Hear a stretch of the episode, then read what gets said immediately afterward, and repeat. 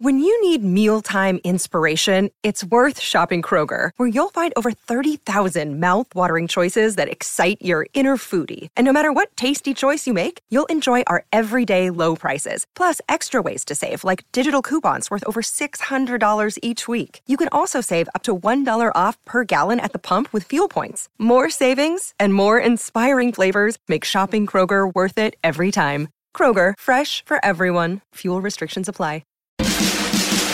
Let's get to it. Weekend editions here at Hail Varsity Radio, presented by the Nebraska Lottery. Chris Schmidt, Willie J. this morning, and a lot to get to. It is snow covered. It is not horribly slick, but uh, more than a dusting last night in the capital city. So, welcome to Big Ten football. As earlier in the week, you had Nebraska weather, which meant mid 60s and putting for birdie.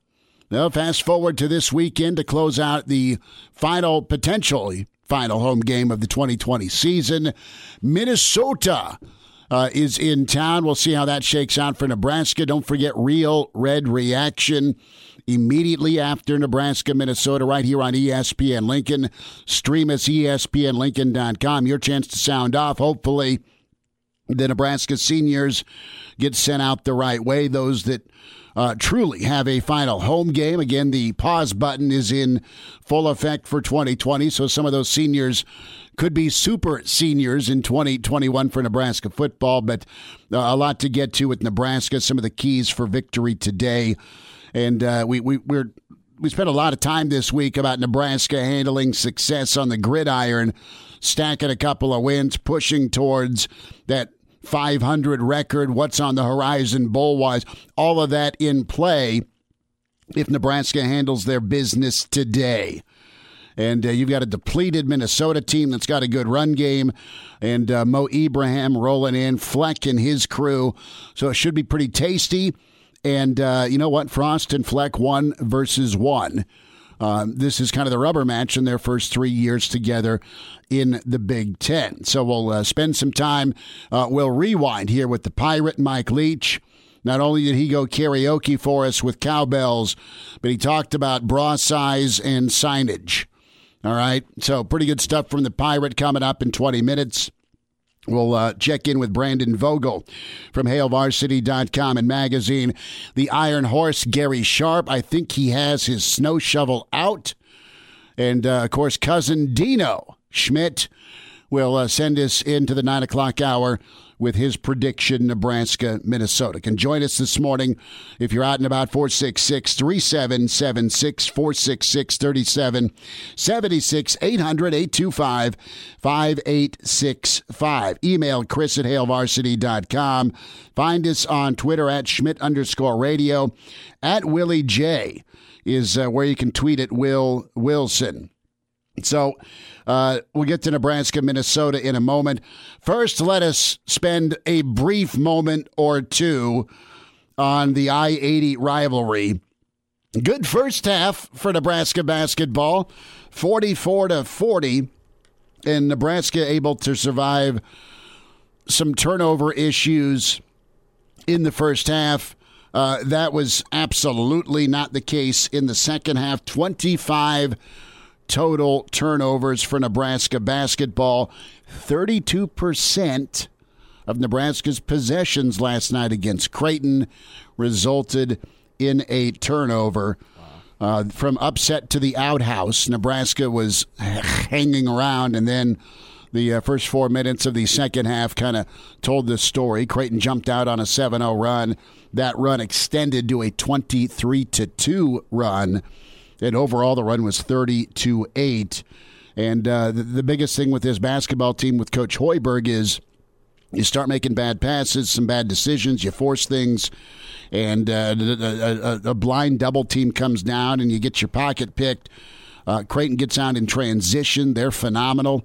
Uh, with uh, Zegarowski and uh, uh Mahoney uh, just lighting it up from outside. The inside game was good for Creighton too when they decided to do that.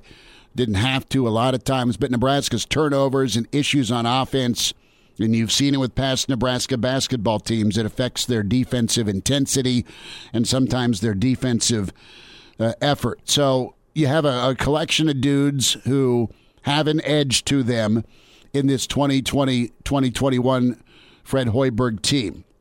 Uh, you have a lot of talent on this basketball squad, but what you don't have right now is a team that knows how to handle adversity very well. You saw it against Georgia Tech, and you saw it again against Creighton. And quite frankly, Creighton's a team that could be finding their way to the Final Four. If I could see Iowa and Creighton play this year, uh, I would I would watch that repeatedly because it'd be bombs away from the outside and you know, Iowa, Iowa's a hell of a team this year as well. Yes, I said that. Forgive me, uh, Father, for I have sinned. But they're really, really awesome.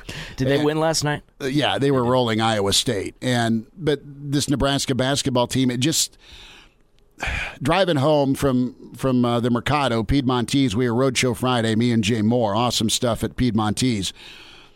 Was listening to to Pavelka, and, and I love Kenny and and, and Jake, and uh, you know, it's you had some guys that were just even in the first half we're, we're forcing it a bit. Uh, we're making some some tough decisions.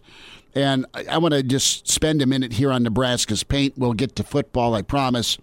But you had Lat again, and you're asking him to play that five spot, and it, it just needs to be better for him on offense. And, and it, it wasn't. And I love Yvan's effort to, to rebuild his body and Yvan's a dude that, that really tries hard and, and puts his best effort forth. And it just needs to be better. And I think he'd tell you that. I think the coaches would tell you that. And in the last couple of games, there needs to be more finishes by the big man when he's got a bunny down low. He's he's shed weight so he can be more explosive around the rim. And and he's big enough to be able to go up and and let's rock the rim a little bit. I mean, he's got a little bit better vertical now because of shedding some of that weight. And I'll say this for Yvan uh, is is inconsistent as he can be at times. I think the big picture thing with Yvan could be pretty good for Nebraska because remember the kid was only 17 from France when he came over you know, what type of progress, what type of jumps can he make long term? You get a kid that young that that's physically gifted, right, with that body. Um, you just got to continue to, chop wood with him on, on some offensive skills, find a, a comfort zone, and just work on the, the coordination part. We've all seen this, man. I mean, growing up, there was a kid, and, and I'm not calling Yvan an eighth grader, but I'm saying there's always a kid or two in your class – uh, when you hit uh, seventh, eighth, or ninth grade that had, you know, gorilla legs. he started shaving when he was 13, right? Yeah. And and, and, and maybe he could uh, pull off the um, the old pack of smokes, right? Wouldn't sure. get carded, but the guy couldn't catch a ball to save his life because his coordination was all jacked you, you know, I, am not I'm not saying that that Yvan's coordination's jacked, but there needs to be better hands. All right, uh, let's hear from Fred Hoiberg real quick before we get into Nebraska, Minnesota. And uh, you know what? Uh, the, the practiced emphasis in the day prep for Creighton was not turning the, the, the basketball over. Uh, it'll be key today in football. It killed Nebraska yesterday in basketball. Well, you know that, that's been the big focus the last two days of practice has been getting back to movement. You know, we we've done a phenomenal job early in the in the preseason in our practices of moving and making simple plays. We do three simple play drills every day when the defense converges. You come to a jump stop and you make a two hand pass. You know, things you do. Uh, you know, in elementary school, just trying to get our guys to understand if we make simple plays, we've got enough players out there and weapons uh, that can knock down shots or start a chain reaction and attack a long closeout. Uh, we had some good possessions of movement in the first half, but we still tried to get in those small spaces and small gaps. Uh, so 25 turnovers again, 12 in the first half. You know, to only be down four points. Uh, you know, we obviously did some really good things besides that. So you know, it, it, again, when you turn the ball over and then you get them out in transition, they just, you know, they just they just crush us with that tonight. We have to have a much better, much better urgency of sticking with it for the entire 40 minutes. If you don't, you're not going to be a team of this caliber. More from Hoiberg. Uh, it, it, looked better, at least for a half. You know how miserable last season was at a lot of different points.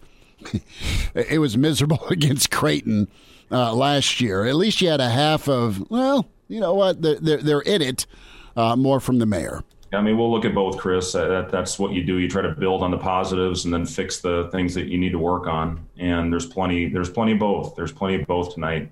Uh, to be in it like we were, you know, last time we were here, the game was over before the first media timeout.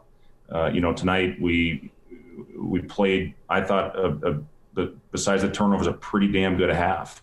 Uh, you know, to be down two possessions against this team, coming off a devastating loss where we knew they were going to come out with fire and focus. Um, but you know, again, I, I just I'll, that what was it about a five or six minute run where they go on a 23 to 2 run on us. And it's it's done. It's over. You got to find a way to withstand those runs. We talked about that coming into this game. First half we were phenomenal. They get up eight we cut that thing back down to two.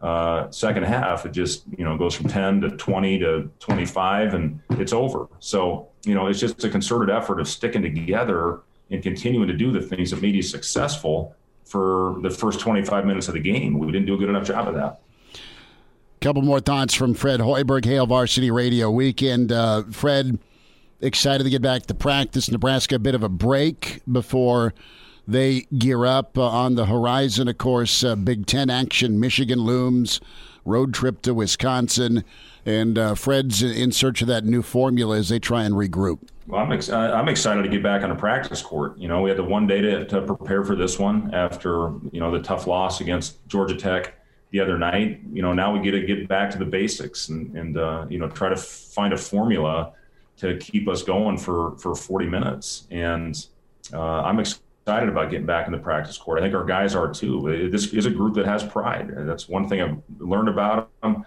Uh, they're going to come in with focus. We have to, by rule, take a three day break, uh, the, the three day break that we have to take, that all teams have to take. Uh, but when we get back out there for those six or seven practices before we face Wisconsin, uh, you know, it's going to be hard, it's going to be demanding, it's going to be physical, and we have to get back to the basics and do those better. Um, you know, if we do that, I'm confident this team uh, can win some games once we start playing in the Big Ten. Final thought from Fred here: um, the gap uh, is it as wide as Lincoln to Omaha?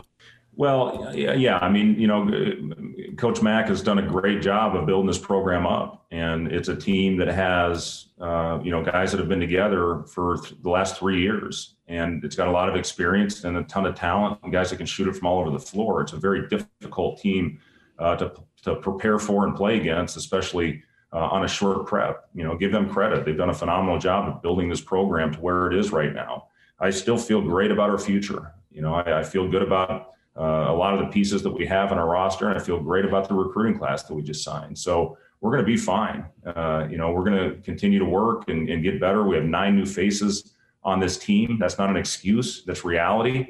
Uh, but we're going to get better, and we're going to keep fighting and swinging and and and, and uh, try to correct a lot of things that we need to work on. But you know, to answer your question, Kevin, I'm really excited about the future of our program.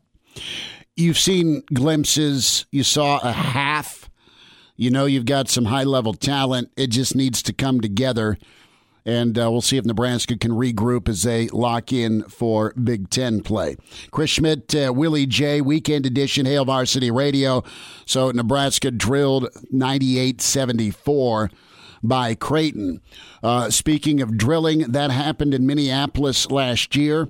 The Big Red uh, embarrassed, uh, emasculated by Minnesota 34 to 7. Is it different this game for Nebraska football? And there's a lot on the line. You've seen progress the last couple of games. Uh, you'll never forget the Illinois incident, right? And Nebraska has fought to play this football season. Do they go out like they've been playing? and that's with extremely physical defense in the front, uh, great team tackling uh, with all levels. And do you get a run game and do you get a clean, from a turnover standpoint, football game by your offense today?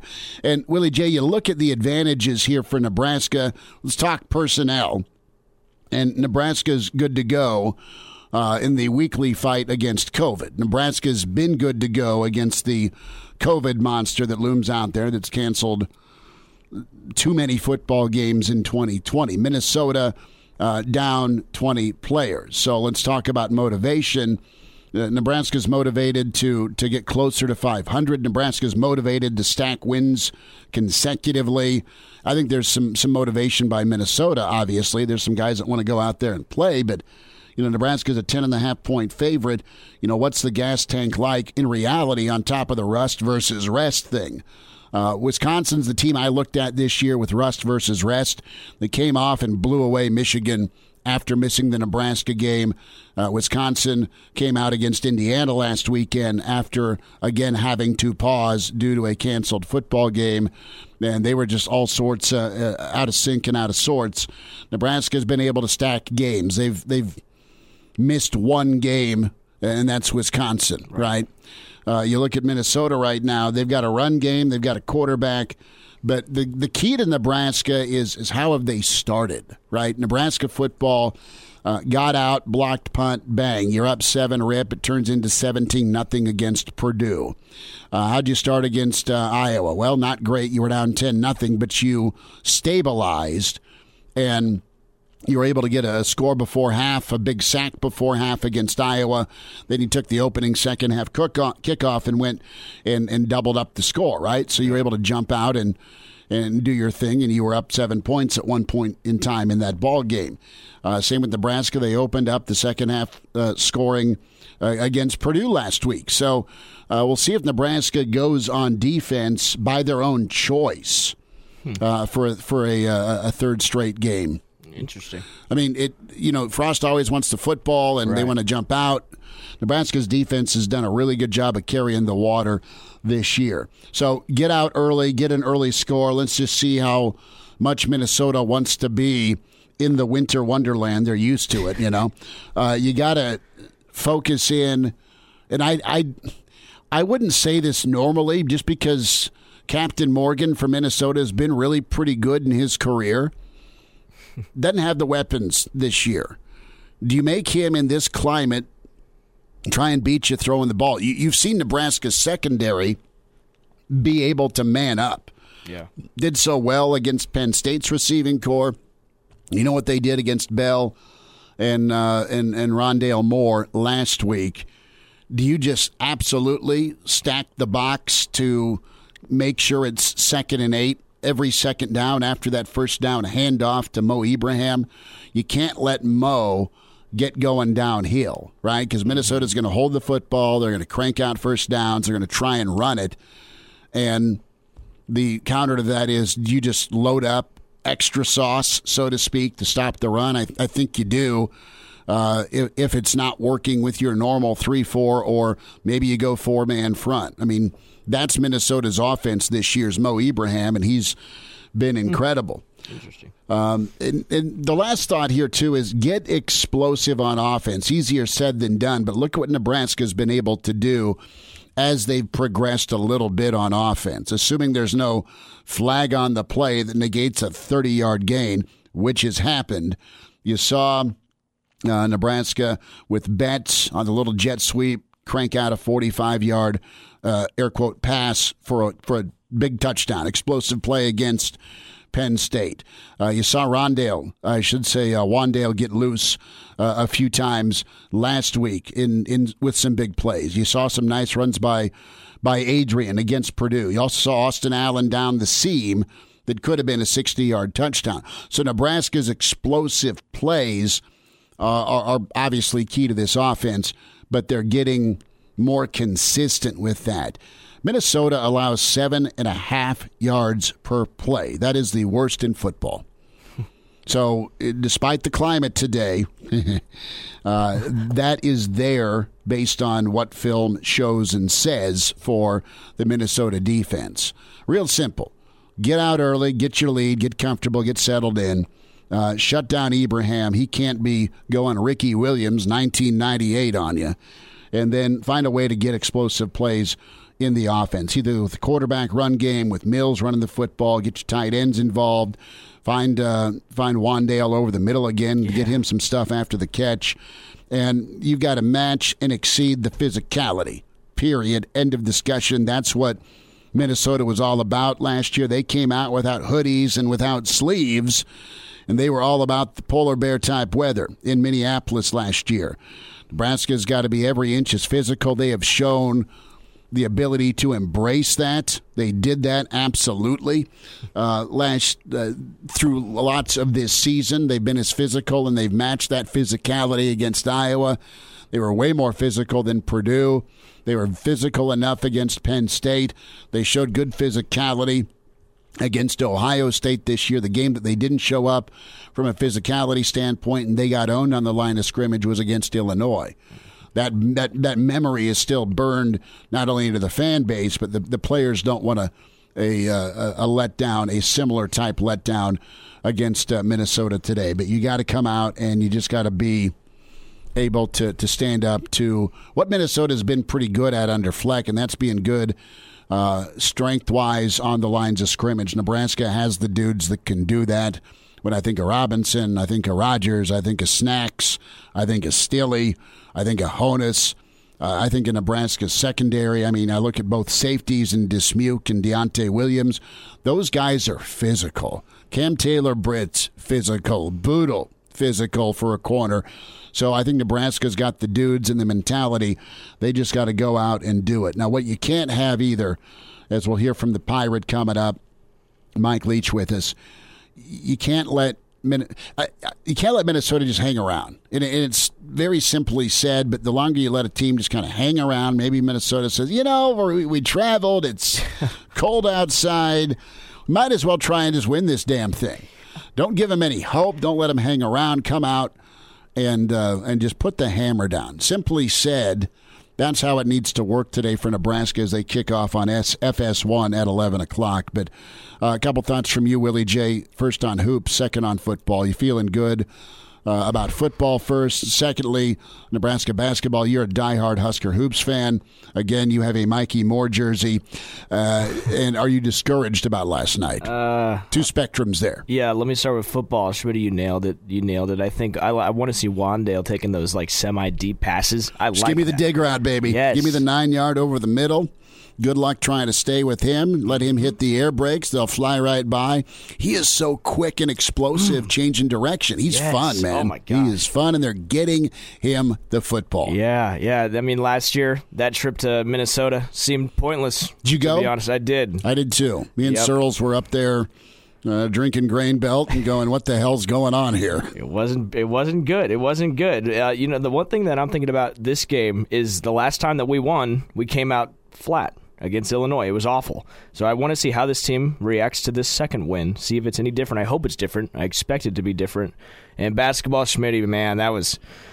That was uh, well. It's nothing that we haven't seen before. It's uh, seemed like an average trip to Creighton. You know, even though there was no fans there, Creighton's a good team, man. They oh, can they're, shoot. they're nails. Yeah. They, they can shoot. They can get out in transition. They are uh, very, very talented. Mm-hmm. But I see Nebraska's talent. I just it just wears you out when there's 25 turnovers. And think about, I mean, you had, you had 15 against Georgia Tech. You had 11, uh, I think, against South Dakota. You're just not taking care of the basketball, and it's just simple entry passes or Right. getting the ball picked from you, Yeah. and then it just it it snowballs. That's what Fred said. He said it's fundamentals. Like you, those are the one things that you have to have down.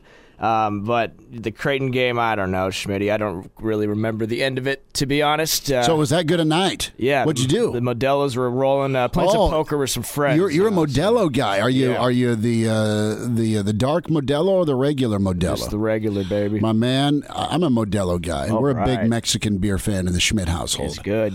You a lime or no? Oh yeah. Okay, Oh, good. yeah. So, how many Modelos did we have? Uh, a couple tall boys, a couple cans. Okay, just two. Uh, well, you, You know, didn't. You didn't. You didn't. You didn't match beer per turnover last night. No, it was about seven or eight. We'll put it that way. It was Good for you. Early, And- and early in bed. you know. the Modelo sleeper for Willie J. And you have trouble sleeping last night? No, my friend Modelo came over and helped me. It was awesome. Well done, uh, Willie J. Uh, we'll take a quick time out and rewind coming up on the weekend edition, Hail Varsity Radio, ESPN Lincoln. Our chat with the pirate, Mike Leach. You'll love this. It's Hail Varsity. We're presented by the Nebraska Lottery. early to rise with Hail Varsity Radio, the voice of Husker Nation. Here's Chris Schmidt and Mark Kranek. Hello. Coach, you doing all right? Yeah, shoot, we're getting ready to go out to practice, get ready for another one here, you know? Well, that's the way it is. And I got to ask you, uh, how's it worked out for you? Mike Leach with us here on Hail Varsity Radio. You're down to slim and none when it comes to your scholarship numbers. How have you navigated that the last couple of weeks? Got Auburn this weekend. Yeah, we're gaining ground a little. We're still below the limit or whatever, but um, anyways, it it is what it is. And then you know, so it's kind of mixed. I mean, on one hand, um, you don't want to be shorthanded, but the other hand, you really don't want to miss the opportunity to play. You know. Well, that's kind of the message here in Lincoln. Scott Frost and Nebraska have been very adamant all year, obviously, about playing ball and it's not gone well some weekends. It's gone well other weekends, but it's about getting better, and you get better by playing. Has that been your message to your kids? Yeah, that's totally been our message, and um, and you know the thing is, is uh, with all the disruption, I mean, it's uh, you know it, it's pretty difficult to um, consistently. Uh, perform at the level you'd like. And of course, we're a very young team, so that was going to be an adventure anyway. But um, but the thing is, is uh, you know, you still want you want to get those reps in. I mean, there's a lot of good stuff happening out there, and we're we've got guys getting better and things like that, and um, and you really want to continue that. Coach, uh, do you, how do you stay patient? With youth. You, you can see flashes, and this isn't your first rodeo building a program. It's uh, it's up and down. It's highs and lows. I mean, uh, it's really exciting to see them improve, and then there'll be some bonehead thing that uh, you look out there and you say, "I can do that myself," which uh, um, you know, it's just it, it is. I mean, it's it, it's it's um, both extremes. Very fulfilling and very frustrating. I got to ask you: Are, are, you are you in a, a kitchen or a um, a kind of a, a work slash break room? You, you got the you got some rattling around yeah, going on. You, here's what's going on here. You'll like this. Uh, Okay, so it's a cowbell. So I'm signing stuff, footballs and cowbells, and see, we're a big cowbell university. So, so was, uh, I'm signing some cowbells, and they sound like this. So we got a bunch of cowbells here, and so I'm signing some for the the good folks of uh, Mississippi State. I, I like that the uh, the the cowbell and I don't have just the uh, the the instrumental to to "Don't Fear the Reaper," but man, I wish I did because you could play along. We could for sure. Mike Leach with us on Hail Varsity Radio. So I want to jump into the, the transfer portal with you on on how that is to navigate in 2020, and if you put your college football czar hat on, uh, would you would you have it as wide open as it is, or are you just dealing with it? Just deal with it. I mean, um, you know, I'm uh, just dealing with it. That's all you can do. I mean, uh, you know, the transfer. Um, you know, you wonder if if, if you're going to have a transfer portal. Um, you know, maybe we ought to, as as, uh, as teams or coaches, you ought to be able to transfer some guys if they don't hold up their end. You know. so, so cutting folks that aren't living up to expectations. Yeah, I mean, uh, uh, you know, guy says, "Hey, uh, you know, I want to go somewhere where I can play," or you know, or some guys, you know, sometimes a certain amount are just malcontent type of guys that you just missed on, you're just wrong about. And then the guy transfers, they want a different school. Well, we might want a different player, you know? What's that like for you uh, when it comes to making contact with a kid? Obviously, you want to see him in person and, and evaluate. You, you, can't do that in 2020. But just overall, through your experience, uh, honestly, most of the players that we've had uh, transfer are guys that are looking for an opportunity to play for the most part. Not all, for the most part. They're looking for a chance. They're down the depth chart. and They just want a chance to play, and that's. I, I think that's more legitimate. There are some cut and run guys. There's no question about that. Um, uh, but uh, I think that. You know, they're talking about some rule where uh, everybody gets a free transfer for one year, doesn't have to sit. Well, then, if they do that, then everybody will just uh, strictly recruit off the transfer portal. You know. yeah. Um, so I don't. I think they need to be careful with this. I mean, uh, because you know, when I was in college, hell, I wanted to cut and run a lot. You know, it's like, oh, this is hard. Yeah, it's hard. And then, um, but you know, there's a certain amount of growth and benefit to persevering and pushing through, and um, and the ability to. Uh, uh, the ability to do that is something that you learn. You're not just born with. And I think that uh, uh, you know have, having to push through uh, uh, provides its own rewards, and I think that that's important thing that uh, we need to make sure doesn't get lost. A few minutes. Mike Leach with us, Hail Varsity Radio, head coach Mississippi State. Big showdown with Auburn this weekend, and coach right now is signing cowbells for all the Mississippi State fans. And I'm sure a few Husker fans would uh, would send a cowbell your way if if they had one. Uh, I gotta ask you with the, the conversation uh, when it comes to a kid. Have you had kids look in the eye and say, "Coach, here's my reason"? And then does the conversation stay positive? Do you get ticked off? Does the kid get an attitude? You, you've had all, all instances, I'm, ass- I'm, I'm sure. What, what the, the first part of the question? What did you say? When it comes to the, the transfer part, do you have kids come tell you themselves, or is it just something you find out after the fact? Uh, both, both. Uh, but they uh, to go on the portal, they go through, they go to compliance. So you, um, even if they don't come to you, you, you hear from compliance that they're going to. You know, and some kids. I mean, it's all shapes and sizes. Sometimes Yeah. the guy's just discouraged, and you need to pep him up a little bit. Uh, sometimes the guy's uh, a bad attitude guy, and he beat you to the portal before. Uh, uh, you know, you were inclined to encourage him to move on. Sometimes it's a guy down the depth chart that you really have kind of a lot of uh, um, admiration for.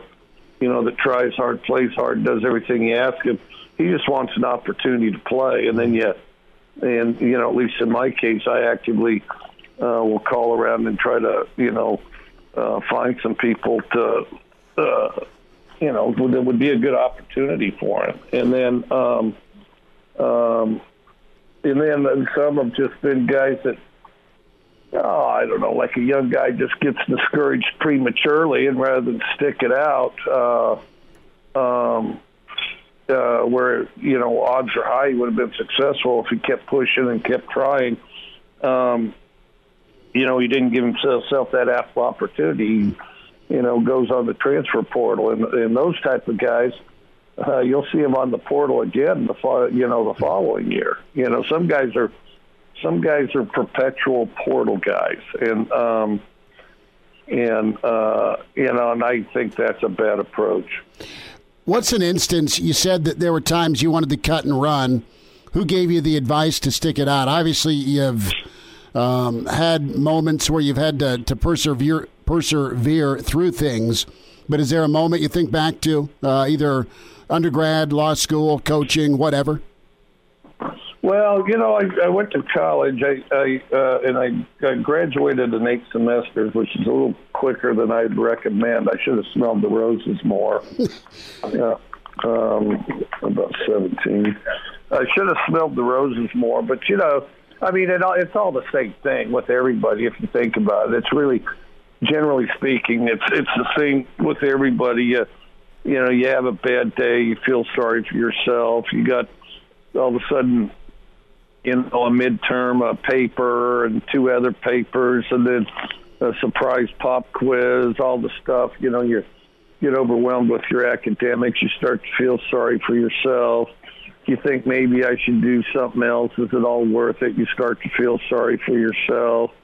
Uh, you know, four years of school, or if you, in my case, if you go to law school, that's a long time. You know, you feel sorry for yourself. You just got to boost yourself up. And I, I found that just kind of uh, uh, trying to be around positive people, listening to positive people that have achieved things, um, I could draw my own encouragement out of that. Some of it was subtle, some of it's just maybe a nice person or a stranger you met. Mm-hmm. Some of it were friends that I could confide uh, in. Um, basically, they just listen and you get it off your chest, and just by articulating it, you create your own clarity to a situation. I can't say I was always right, mm-hmm.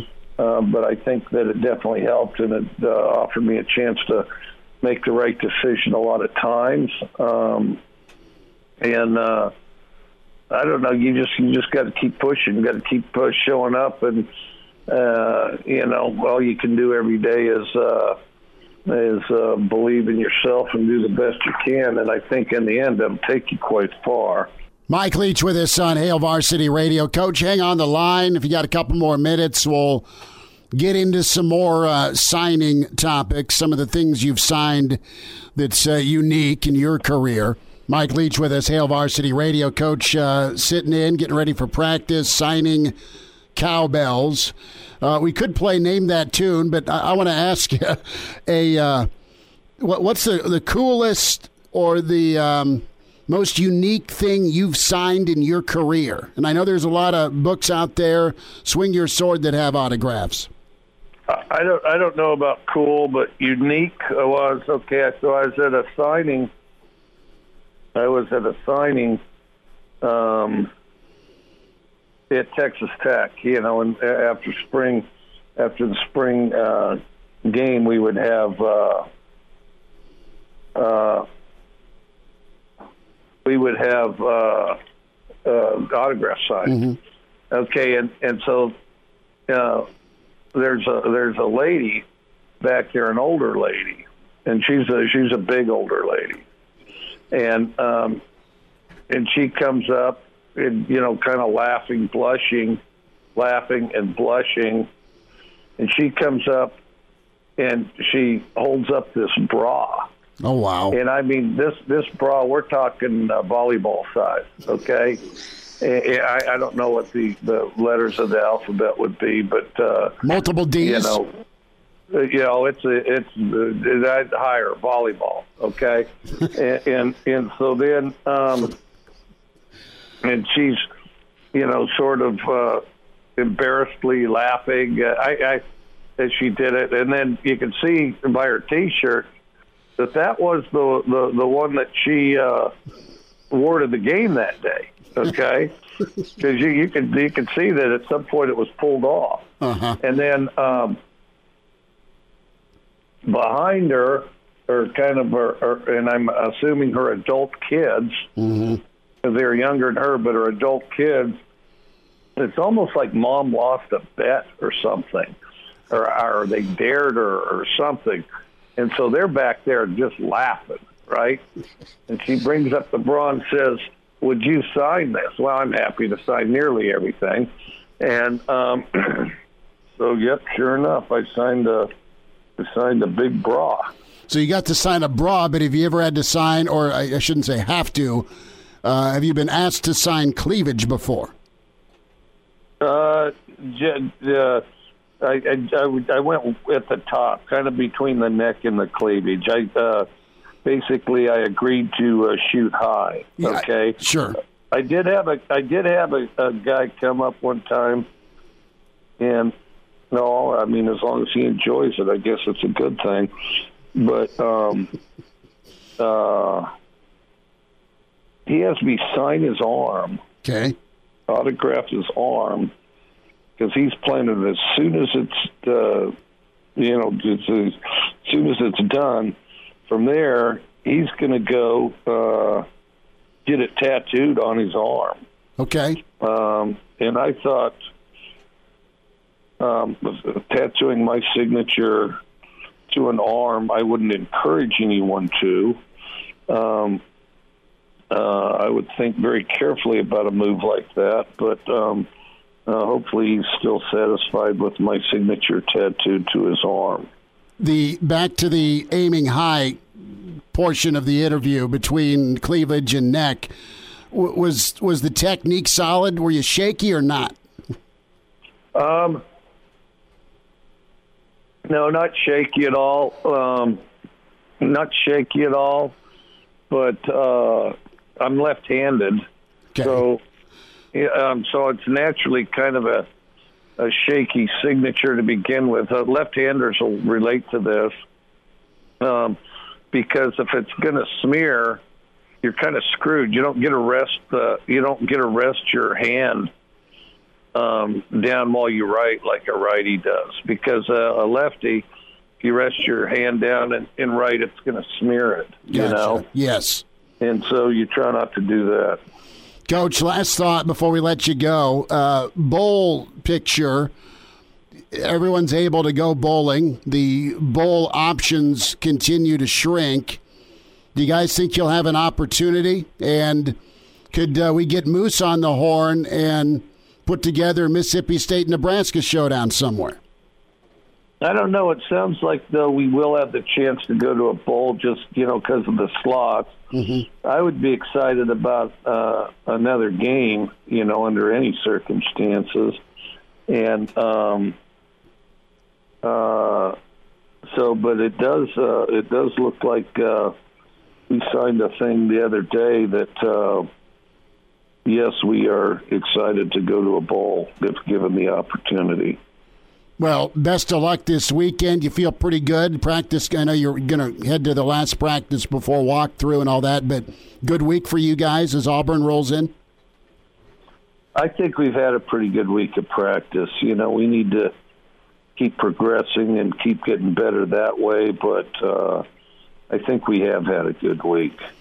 Well, Coach, keep signing those cowbells, and uh, Merry Christmas to you and the family, and we'll do this again. Thanks for jumping on with us. All right, absolutely. Always good to talk to you. Pirates a party, man. That was uh, quite fun and entertaining this week. Uh, Mike Leach, a lot of topics aside from signing bras and cowbells that coach hit on, and, and coaches are dealing with it. Nebraska's dealing with it when it comes to the transfer portal and just guys that, that bounce out early. And uh, as a coach, you got to approach it different ways. As the guy need a arm around him to say, "Hey, just keep grinding, you'll get better."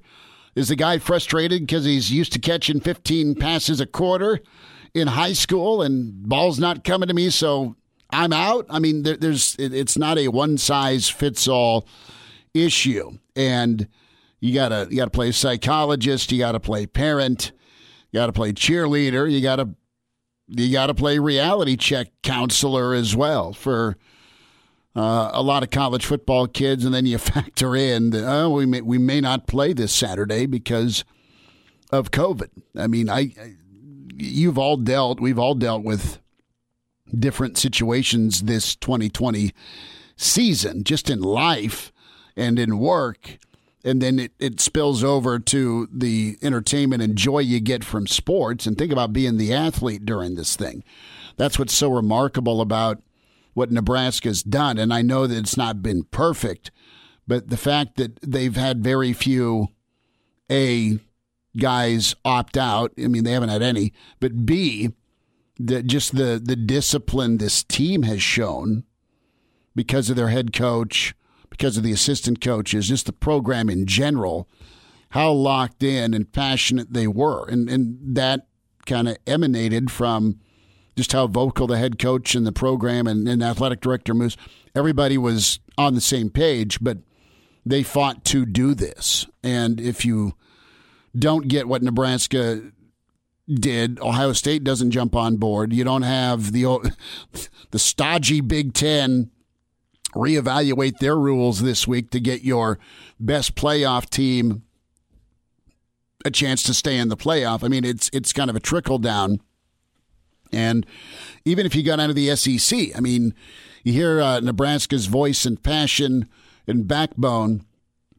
That that gave some some hope and some life to a lot of programs that don't kid yourself, even in SEC country or ACC country, had to battle to get the green light. So now you fast forward to December 12th.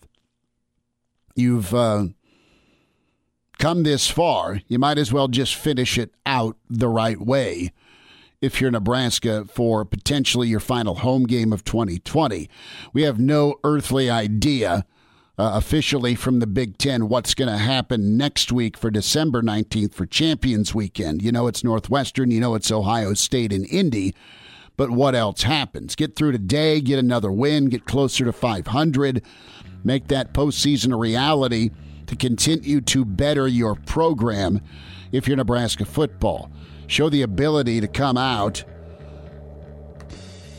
and keep momentum after a road win last weekend, get a home win, and send some of your seniors out the right way, and then just keep trucking forward. Hour two is on the way. Brandon Vogel coming up with Hail Varsity Radio. The Hail Varsity Radio Saturday Morning Show, presented by the Nebraska Lottery. Strap yourselves in. Here are your hosts, Chris Schmidt. Y'all don't even know he was a virgin until he's 28, and now, roll tide. And Mark Cranack. Time has come for someone to put his foot down. And that foot is me.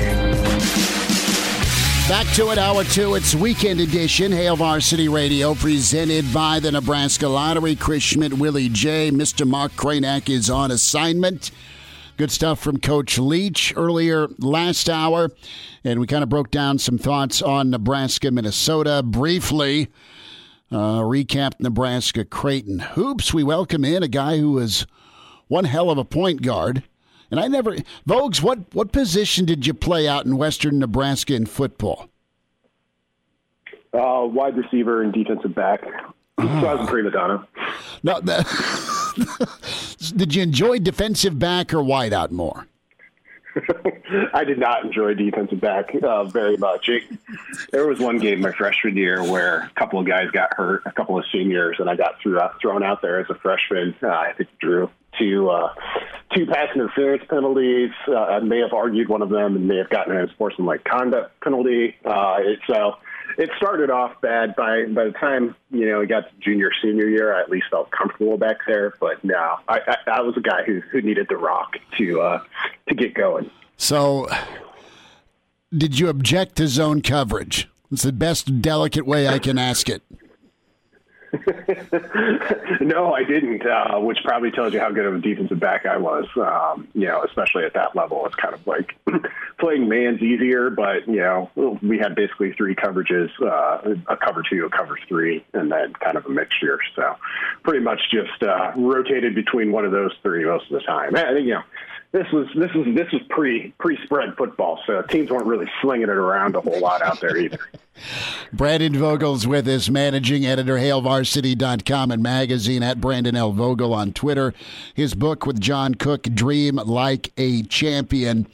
So I, I like uh, a little Al Bundy time, and you're a you're a good dude, and I can't I can't picture you losing your bleep and getting a 15 yard penalty on top of a 15. That was kind of like, I don't know, uh, an unsportsmanlike conduct penalty after hitting a dude out of bounds, you know, on a Purdue sideline. 30 yards of penalties, courtesy of Vogues. Well, well yeah. Uh, I, let me tell you, I couldn't believe it either. I thought I had a very good point to make. I thought it was spurious pass interference called to start with. Uh, tried to explain myself, and uh, you know that's why they have the whistle. And I have a mouthpiece. Well, you took your helmet off. You grabbed his whistle. I'm kidding. So let's uh, fast forward it to to today. What what point will a victory prove for Nebraska football? Uh, what what does a, a win mean? Let's go big picture versus the small picture because, man, uh, this season could flip on its ear the right way after feeling a certain way uh, a little less than a month ago. Yeah, it really could, and it, it this feels a little bit like um, you know it's got some shades of the Illinois game, which maybe is not what people want to hear, but you know Minnesota is expected to be at least somewhat shorthanded. Haven't played in a while. Nebraska's at home, and it has a little bit, bit of momentum. Uh, can they just go out and kind of deal with the little bit of success they've had so far? Um, and if they can, then you, you stack a little bit more on top of that because all of a sudden you're looking at if Nebraska wins here, um, you know, the, the final record, sure, it'd be nice to get to 500 or even with the potential of a bowl game, maybe a winning record if you win out. But just the difference, uh, like how far they've come already since that Illinois game, you know, you're looking at get a win here, played played Northwestern within eight, played Iowa within six, didn't get the chance to measure yourself against Minnesota, all of a sudden that, that Illinois game looks a little bit like like a really bad day. And that doesn't mean you can just throw it in the garbage and forget about it. Um, it still happened, and it's still an issue. Um, but things definitely would be trending up. Uh, it, you get that win today. Brandon Vogel's with us, HailVarsity.com and magazine. Your I 80 podcast is must listen to on the Hurrdat Media Network and uh, you, you drop that about every Thursday. So when folks get to go to games again, they can listen to it on their way to the stadium. What what did you explore? What did you dive into deep dive wise with Minnesota? What what is this Gopher team to you? Um, there there's some some shades of of last year's Northwestern, which I think matters more when you turn the page to, to 2021 and we don't we definitely don't need to go there yet. But they're they're, they're elite, uh, or at least achieving at an elite level offensively. Uh, super efficient. Nebraska is the defining trait of Nebraska's offense so far this year is it, it has been on schedule a good amount of the time. Minnesota's even better in that regard. The defense is the complete opposite end of the spectrum, um, rank in the bottom three in, in all of kind of the success rate categories I look at each week. So spend some time on the podcast talking through that. Um, you know, it's come up a lot, but just their yards per play allowed and their yards per rush allowed are, are at the bottom of the the heap nationally. So it would have been reasonable to expect some kind of decline for, for Minnesota's defense just with what they had to replace uh, but what we're seeing goes so far beyond that, that that it feels a little bit like that Northwestern offense last year, where they could stop anybody, but they couldn't move the ball a lick. Um, you know, so that's that's kind of what Nebraska's looking at. It should be able to move the ball on this one. Um, but again, you know, consistency is still the thing I think Nebraska needs to achieve the most. So you feel a little a little nervous, even if there's a lot in Nebraska's favor when they have the football. There's been some insinuation, and this is more Big Ten Network guys, but you look at Fleck, he's in year four. You had the Magic in, in year three. Uh, they got the Auburn Bowl win. They beat Penn State. They fought tooth and nail against Iowa right after that week of success. And oh, look, Minnesota's eighth in the country. They could be a playoff team, and then they go get drilled uh, for Paul Bunyan's Axe to, to end the regular season and dash their West Division hopes. My question about Minnesota is this with their defense. Jerry Kill and Dilly Barr did an amazing job with the, with Big Ten front sevens, and that's been a metamorphosis by Nebraska and Duval and the recruiting. And you look how much better Nebraska is defensively, physically. Is this just a down COVID year for Minnesota's front seven defensively, or is this a sign of things to come where the old bar tab is almost closed with the, the body types Kill brought in? Yeah, I, am not. It's it's not last call for me yet as far as as Minnesota's defense goes. Uh, kind of like I alluded to, I, you know, I remember writing the the yearbook preview for Minnesota way back in May mm-hmm. when we were. It seemed like we were full speed ahead for for a relatively regular football season, and you could just look at that defense. I think it was seven out of their top eight tacklers from the previous year were gone. Um, obviously, and then they lost one of the best cornerbacks in the country. Um, so there was just a lot to replace there. So, like I said, you know, it, it was going to be a a little bit of a learning year, I think, defensively. uh, under the best of circumstances. And then you add this on top of it, and yeah, they they, they don't quite have the playmakers that they've they've had recently in, in the front seven, and I think that's really the, the bigger deal. Like they're just pretty young there, mm. waiting for some of those guys to develop. You know, Fleck still recruited, and I, I don't know off the top of my head exactly the breakdown of offensive and defensive guys, but they're still recruiting at a pretty high level. So I, I think the talent level should be okay, but it, it's definitely, you know, like I said, this one's a little bit hard to explain, even if you came in knowing, well, yeah, things aren't going to be what they were a year ago. So let's go to the Minnesota offense. They put up numbers and points on folks, but it's a, again a far cry due to some departures and some opt outs of what they were a year ago. They had a really good complementary football team, right? Nebraska's striving for that. Interested in your take with, you know, is Nebraska able to kind of get back to form like they've shown the last two weeks against the run? To me, Vogues, it kind of breaks down to what what does second down look like, right? Illinois had second and three, third and two all yep. day. And Peters did his thing with some short passes uh, they didn't go deep a, a, whole ton, but Illinois got the run game going. A couple uh, backs went over the century mark. Well, you've got Mo Ibrahim, who's really awesome and talented. You know, is Nebraska going to be able to make things difficult, knowing what's coming, and still be able to stop it with the Minnesota run game?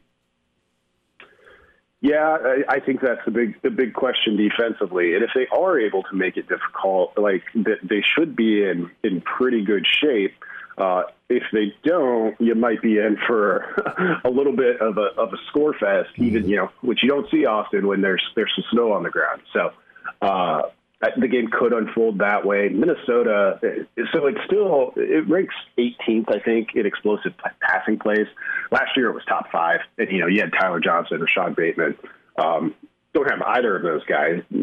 Johnson went to the draft, and, and Bateman, of course, opted out, then in, then back out, which, like Fleck, to his credit, has been gracious no matter what the the decision of the individual player was there. Still have Chris Autman-Bell. He's kind of their their big play guy, um, but he'll obviously draw some additional focus now uh, w- without Bateman in, in the mix. So it really does come down to um, being able to to keep Ibrahim contained and hold up against that run game. Gophers run it 72% of the time on first down, which which is the highest in the Big Ten coming into this game.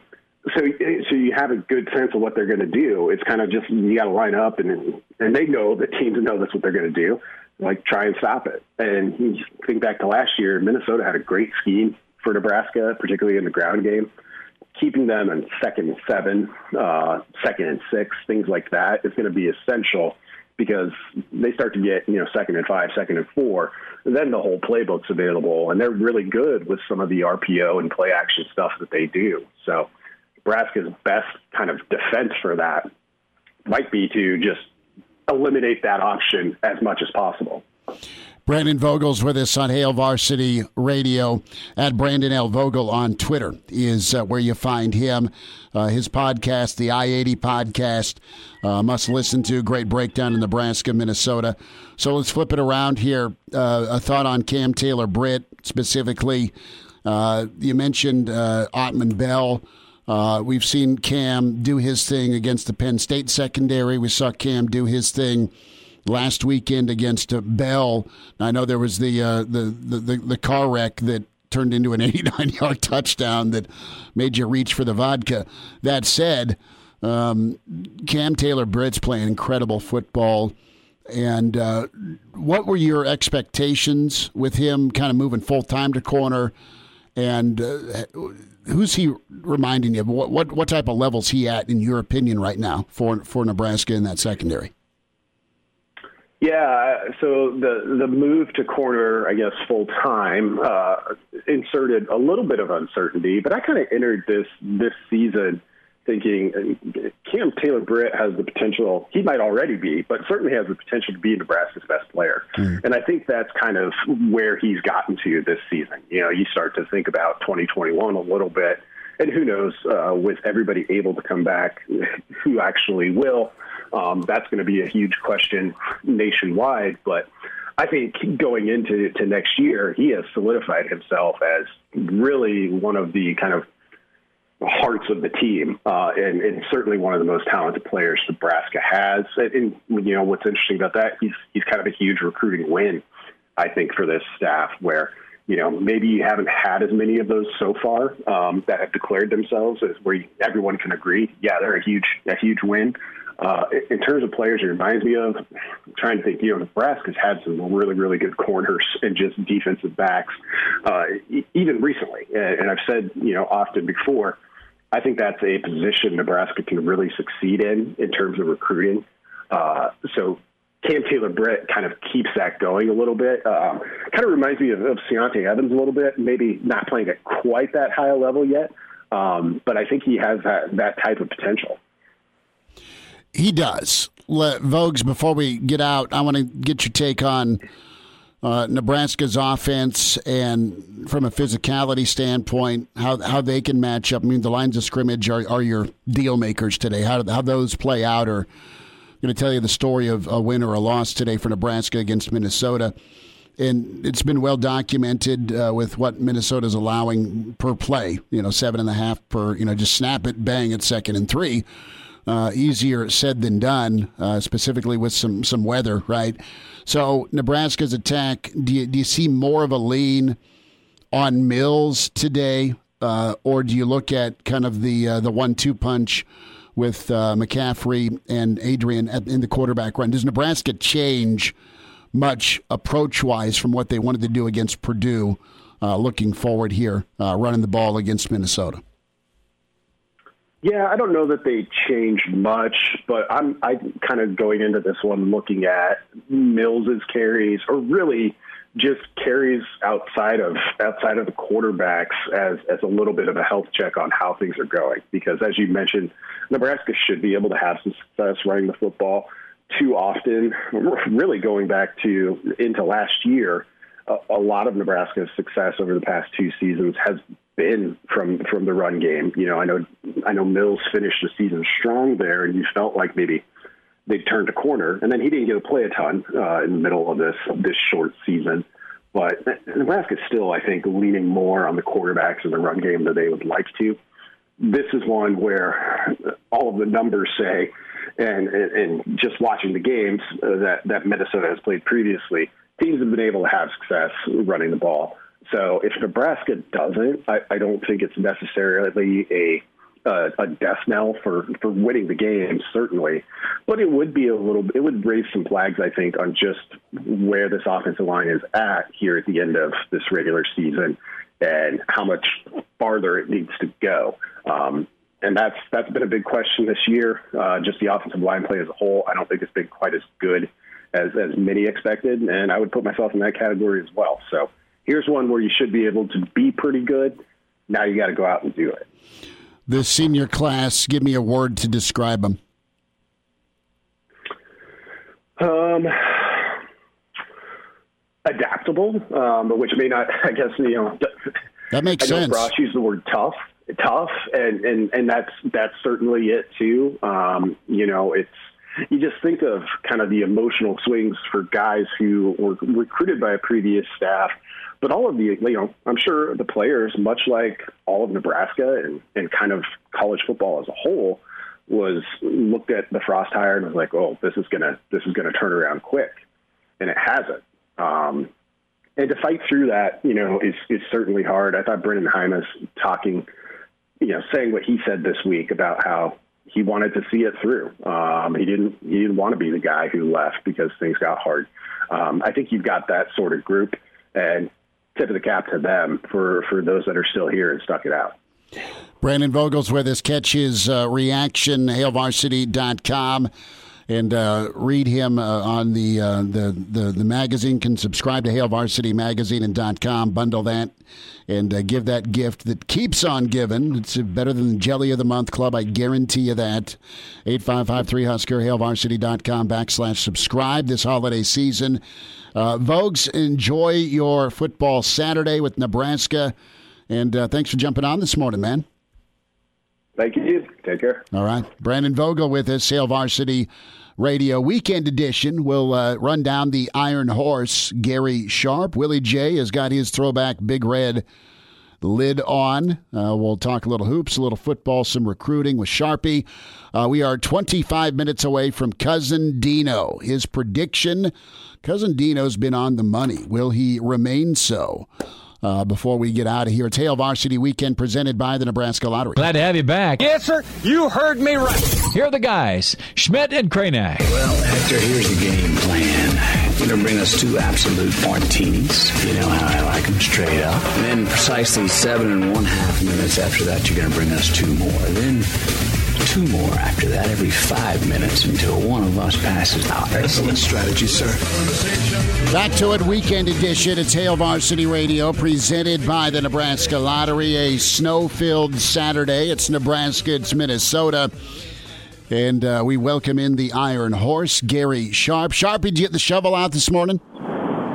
Uh, you know what? Uh, not yet. Um, I'm, I'm waiting for the warm up to take care of my shoveling, but uh, wow, who? You know, this is supposed to be uh, Nebraska, Minnesota. It's supposed to be a little snow, right? We're supposed to eat a little dilly bar on the sidelines. I mean, welcome to football, brother. Dilly bar was go to. I'm kind of a blizzard guy, but with Claeys doing the dilly bar thing and that that that Hoth system, you know, look alike. Uh, that that that fateful Saturday, I think it was Ohio State uh, in Minnesota, where everybody who had HDTV back then was like, "Man, this was sweet," and uh, a, a, good ball game. Uh, uh, Minnesota fell obviously during the Kill administration, but wow, uh, fast forward to today and. A lot of things have been said. Nebraska seems to be kind of gathering some momentum. Nice win last weekend uh, and the ability to kind of power through some adversity when things got tight. Do you have any grasp on, on what Minnesota shows up at all? No, this game's tough to forecast until you know 30 minutes before kickoff to see exactly who's going to be out there for Minnesota. Um, you know, I imagine that there'll be a position group that will be pretty young uh, in terms of inexperience that will be forced to play. I don't believe if you listen to the coaches talking uh, that their main skill guys will be absent.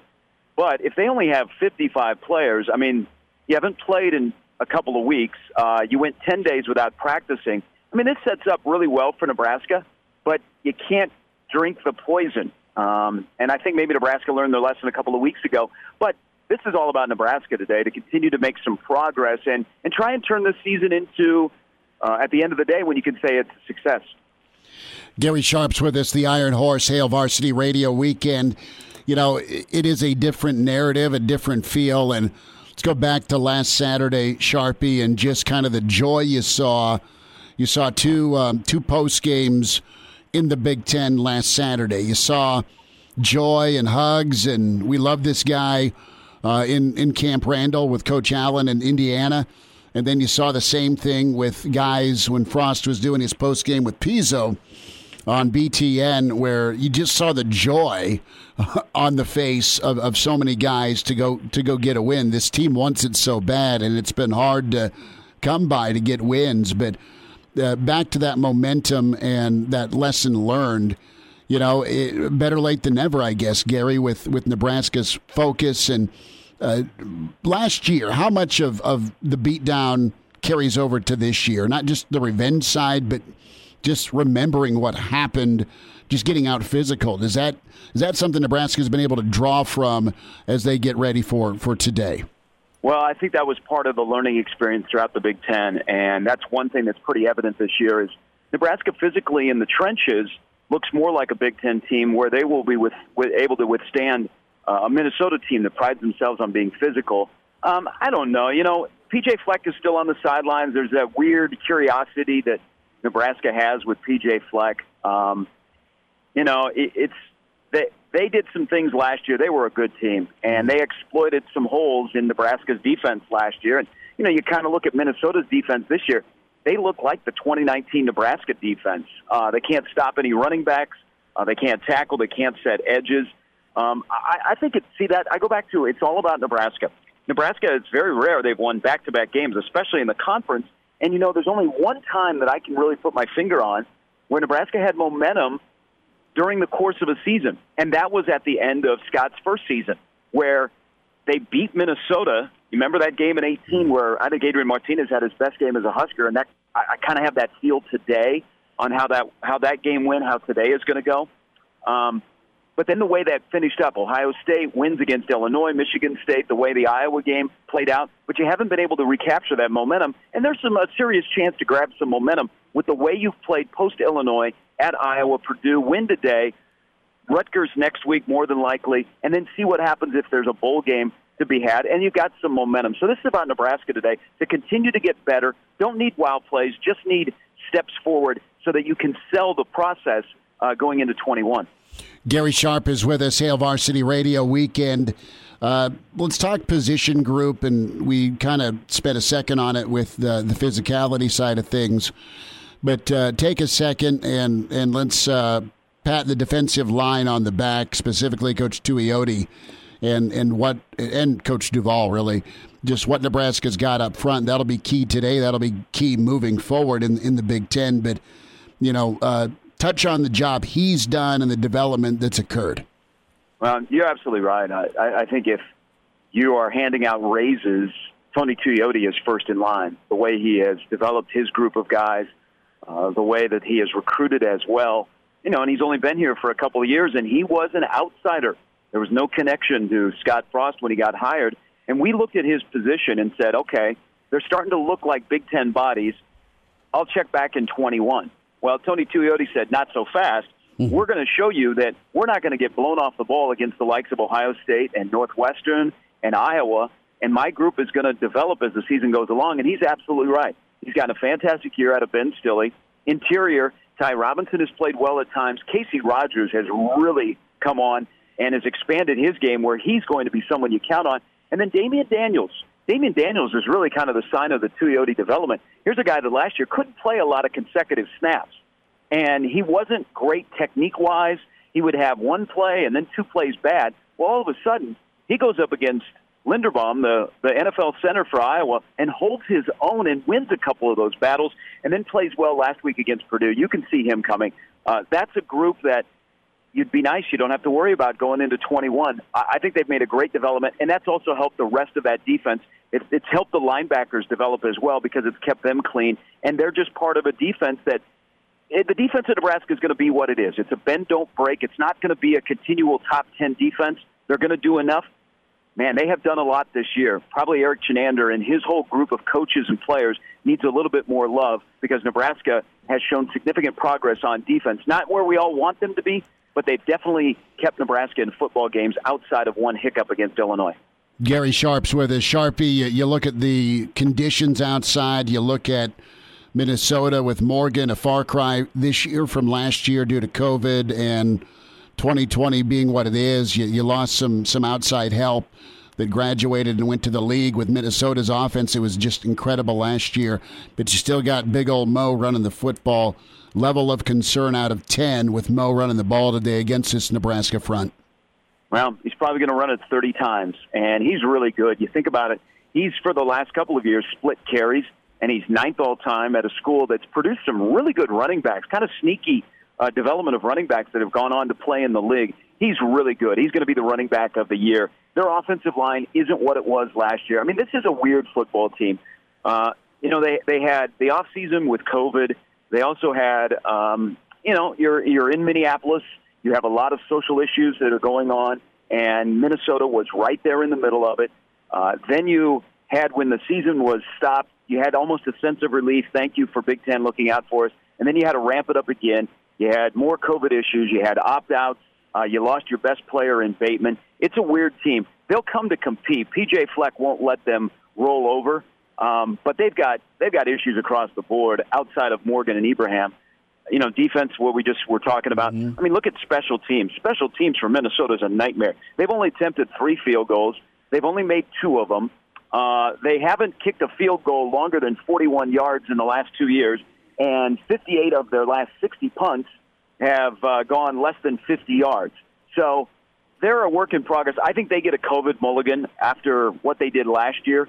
Um, but keep an eye on Minnesota because they've lost a lot of that defensive talent from last year that belonged to the Kill and Claeys era that PJ Fleck's got to replenish the cupboard on defense. But they'll play hard today. I think this is where Nebraska can't fall into that hole of oh, we should beat them. We're a 10 and a half point favorite. Hey, you learned your lesson a couple of weeks ago. Nebraska needs to come out like they did against Purdue, start fast, have quarterback play with Martinez that is smart and efficient. You don't need a bunch of wow plays. Plus, it helps that Dedrick Mills is back. Boy, he takes a whole lot of uh, stuff off the plate of Adrian Martinez and that whole offense when you have Mills that is hitting the holes and running and doing all the things that he does from running the ball to blocking and uh, picking up blitzes. Sharpie, uh, a thought with Nebraska's progress, and let's focus on the offensive side. I mean, Nebraska's defense did a great job a week ago against some explosive guys, D'ing up, rallying to the football, three three Husker hats around the ball carrier. So that looked really good. That looked uh, similar to Iowa. That looks similar to Northwestern. That looks similar to Ohio State. Illinois is kind of on its own island with, with that performance. But Nebraska's passing game, the short game, Adrian's looked really crisp the last couple of weeks. Uh, touch on the, the wide receiver uh, development and just hey, someone's doing a drag route sharpie over the middle for uh, for some yards after catch, and that guy's named Wan'Dale. Well, you know, you think about it. Uh, you know, Adrian has been on fire the last two games in his completion rate. And I mean, he's nearly 71% for the season. He's still going to have the issue of throwing the ball downfield. He's 12 of 24 with any passes that travel 10 yards or more. So that's an issue. Um, but they've said, you know what? We're not going to say, let's go wow with him. Let's do what he does best, and let's get the ball in the hands of Wan'Dale Robinson and let Rondale Robin, Wan'Dale Robinson do what he does best. And that's been a huge benefit for Nebraska. And then you've seen Betts come along, and you've seen other wide receivers that know what they're doing, and they're the only ones playing that have really helped Martinez. So the offense isn't anywhere near what we think it's going to be, but for what they need right now, just to simply win football games, I think it's efficient enough, and it really benefits Adrian Martinez. And boy, uh, he has changed the conversation at that position in the last couple of weeks. I mean, it was only a week ago McKenzie Milton's name was mentioned all over the place.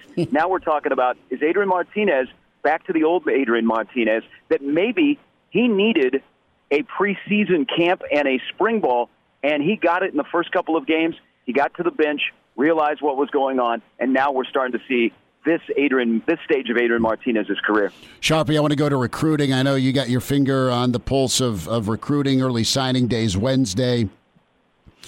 Thoughts on on where Nebraska's at with their defensive line chase and comment on the Avante Dickerson situation. Uh, what what may be likely with him, the tra- the tremendous talent out of out of West Side that's currently committed to the Gophers. Well, I think Buckley was a good pickup last week. Uh, just to add to that defensive line mix, it's a top twenty class. Um, I don't know that it's a wow class. I mean, you do have the number one tight end in the country. I think Nebraska is not done. Uh, they could add to it on the defensive line. Uh, they could add to it, of course, through the portal. Uh, they could add to it in February, um, but it's it's where Nebraska should be recruiting. Um, but they're gonna this will be a class that is to need some guys that are developed quickly. With Avante Dickerson, who committed back to, to Minnesota back in April, sight unseen, uh, it's until Avante Dickerson says something, we can all speculate. I, I've gotten to know him. He keeps a lot of things close to the vest. You know, he lets other people talk. Um, Koby Bretz is very close to him. You know, that's a huge pickup for Nebraska. Uh, I don't know what's going to happen on Wednesday. I, I still tend to believe that Avante Dickerson is going to follow through. He's pretty loyal and sign with Minnesota. But that's something to keep an eye on until we get to Wednesday. If he elects not to sign with Minnesota, if he elects to wait, then if he elects to wait, then that's something up with Nebraska. It doesn't necessarily mean it's just Avante Dickerson. Nebraska may have something else in the mix when it comes to defensive backs, but it's about to get wild with recruiting. It's kind of snuck up on us the early signing period, and you have some decisions on seniors. Who's going to stay? Who's going to go? What that does to your roster? What that does to certain guys that are behind seniors that are thinking they'll get to play in 21? Um, the next couple of weeks are going to be really interesting with college football. And then remember, when the portal opens up and everybody gets a free transfer, watch out. Wild, wild west. It is. And I, I look at some of the seniors that, as well as Nebraska's defense has progressed, think of, again, not to, to put 2020 to bed with Minnesota week nine and then maybe a bowl game for Nebraska, but think of where this defense is at and think if you get that bonus year, and I don't know if you'll get it with Domann or uh, maybe you would with Stille, but you look at Honas and, and Stille and, uh, of course, Domann, and then you've got both your safeties are really physical and have done a nice job. I think I think both your safeties probably move on. But man, if you could get a, a, a little uh, bonus step here with Honas and those two other guys I mentioned, I mean, your defense could really, really be something well better than special next year. Yeah, it's positions you wouldn't have to worry about. Um, I think those individuals worry about my future. Am I ready to go into the real world and give a crack at the NFL? Or some of them look in the mirror, Smitty, and they go, "Man, I'm 23, 24. I've been here for five years. I, I kind of I'm ready to move on. I've done everything I've done in my career, and I feel like I'm leaving the program in a good place." Um, but you're right. There's a couple of those guys that you say, "Hey, what do you think about spending another year in Lincoln?" I'll tell you a guy that I that will be a close watch will be Dedrick Mills. I thought he was going to run off to the NFL after this year, get a lot on tape. It didn't happen because of injuries. But you can see now that he's been back the last couple of weeks how important he is for Nebraska in a running back room that has been besieged by injuries and some uh, absences.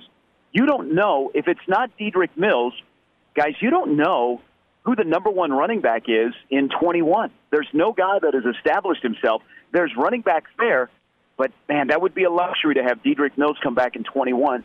But he's also somebody that I believe next year would roll around and he'd be 24 years old. And don't discount that. That's a big thing in guys' lives in terms of okay, I'm getting up there. It's time to get into the real world or go to the NFL or what position I play. I don't want to put as much uh, wear and tear on the tires. Mills certainly hasn't done that this year. Uh, he's a guy I, I would, you know, if you're Nebraska, you'd love to have. Um, but I, I think that's kind of a, a, a toss up because I know he has aspirations of playing in the NFL.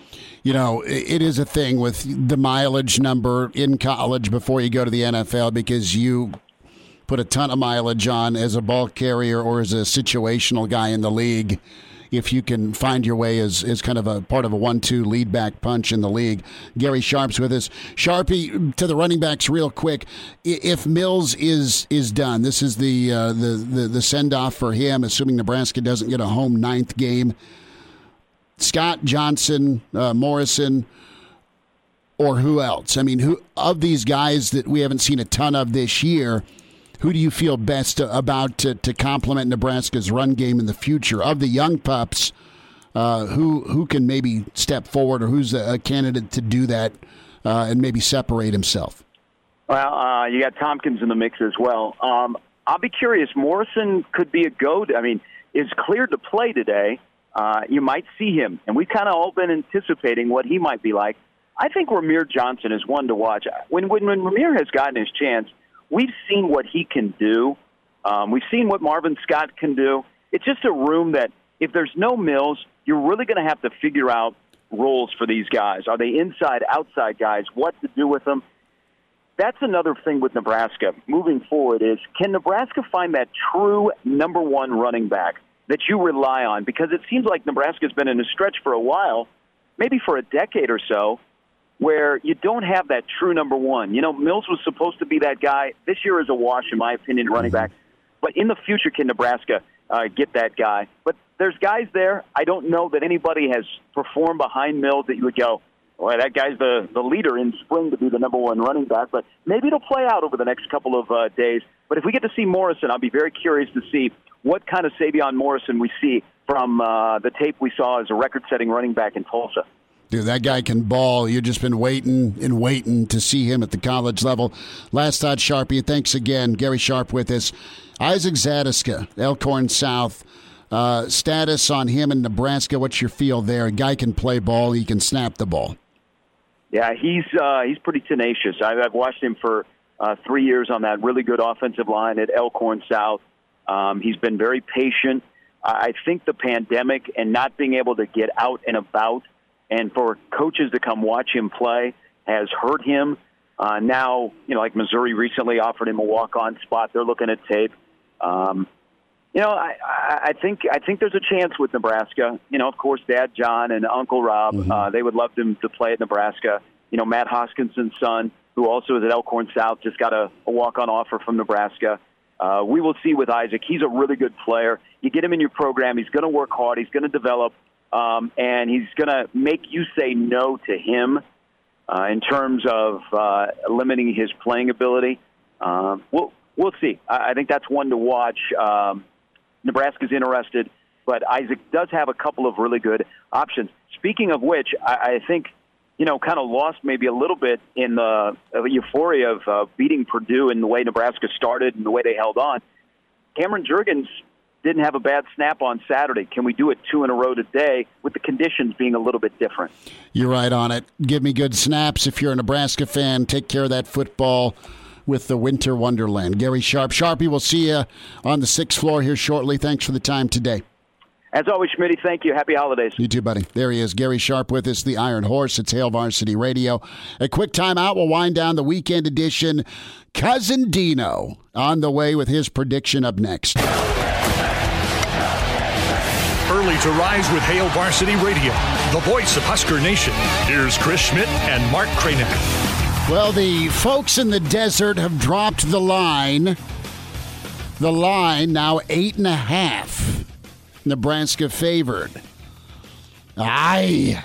Let's uh, welcome in cousin Dino, the biggest and best Nebraska fan, the man with the RV that's been to every game that he's possibly been able to allow be allowed into. We welcome in cousin Dean Schmidt. Dino, uh, good morning. It's snowy in Lincoln. How are you? I'm good. I'm good, Chris. Uh, just uh, thinking this morning about how much fun this segment is, it has been for me, uh, particularly as I look back over, you know, the particular opponent we're playing that week. And uh, I was wanting you to phone another cuz after that Illinois game, but I'll stay on for another week or two if you don't mind. You know, it, it worked out. We felt good about Purdue. Uh, Iowa was Iowa, and yeah, the uh, the Illinois game is we can't burn that out of our memories. That said, yeah. you got a chance to, to do the right thing today if you're Nebraska football. What do you make of the line dropping from ten and a half down to eight and a half? Uh, that's the, the, the number I've got in front of me this morning on ESPN. Well, I, I took it at eleven. Um, of course, you did. I'd sure like to have it have it at eight, but um, you know, I don't know. Maybe it's the weather. Um, maybe it's the history of the games. I, I really don't know. I, I, I do had a couple questions uh, for you this morning. Um, you know, if we look back in history, the teams that we've owned, you know, what's a couple that come to mind? And I'll assist you if you if you get uh, stumped here. But well, uh, Kansas and Kansas State and Iowa State. Kansas, Kansas State, Oklahoma State, um, Minnesota was one of those teams too. Um, you perhaps don't know it, but um, we owned them uh, 16 straight during the period of time from 63 to 2012. Um, but Minnesota also leads, and I think they may be the only team that we played historically that leads us in the series from 1900 till now. They uh, they cranked out some national championship things in the '60s, and yep. they were good in the '50s, and they were pretty good post World War II. So yeah, they were they were pretty nice. Now we were talking yesterday about the uh, well the time that that the, the, the triplets Rozier, Gill, and Fryar had to go back in because uh, the the backups got tired in '83 in '80 in '84 to 13 win at the Metrodome. I was that was this on my list. But you know, two things. Minnesota gave us our worst home loss ever, sixty-one to seven, and then we gave them their worst loss in Minnesota, eighty-four to thirteen, and I was there. Mm. That was uh, that was some kind of game. Some thoughts today. Dean Schmidt with his cousin Dino, his prediction on Hail Varsity. So I, I'm going to bring the uh, the Barry Switzer fur coat for your cutout today, just so you're warm uh, in the north end zone. Uh, but uh, break this down for me. What happens and why does Nebraska win? And did you take the points? Did you give the points? Well, I took I took the points, and I've got us winning 34 to 20 today, Chris. I um, I think it's one of those moments we start the rollover process all over again, and we give them a little payback from last year, and uh, it's going to be a Husker win. A Husker win. 34 to 34 to 20 is what Cousin Dino says. Now, there's two yeah. two places that have kind of come up on the radar with potential bowl destinations. Let's get ahead of ourselves for a second. Uh, maybe Phoenix, maybe Charlotte. And uh, that'd be that'd be all right. Uh, Charlotte's not too far. Uh, for, well, it's not close, but it, it's closer than, than Lincoln. Is my point for well, a bowl. I uh, close. It's close to where I'm living out here. Either one are in my wheelhouse, but they really only make sense if we can actually attend in person. Otherwise, just watching on the tube, you know. No, I know. We'll see.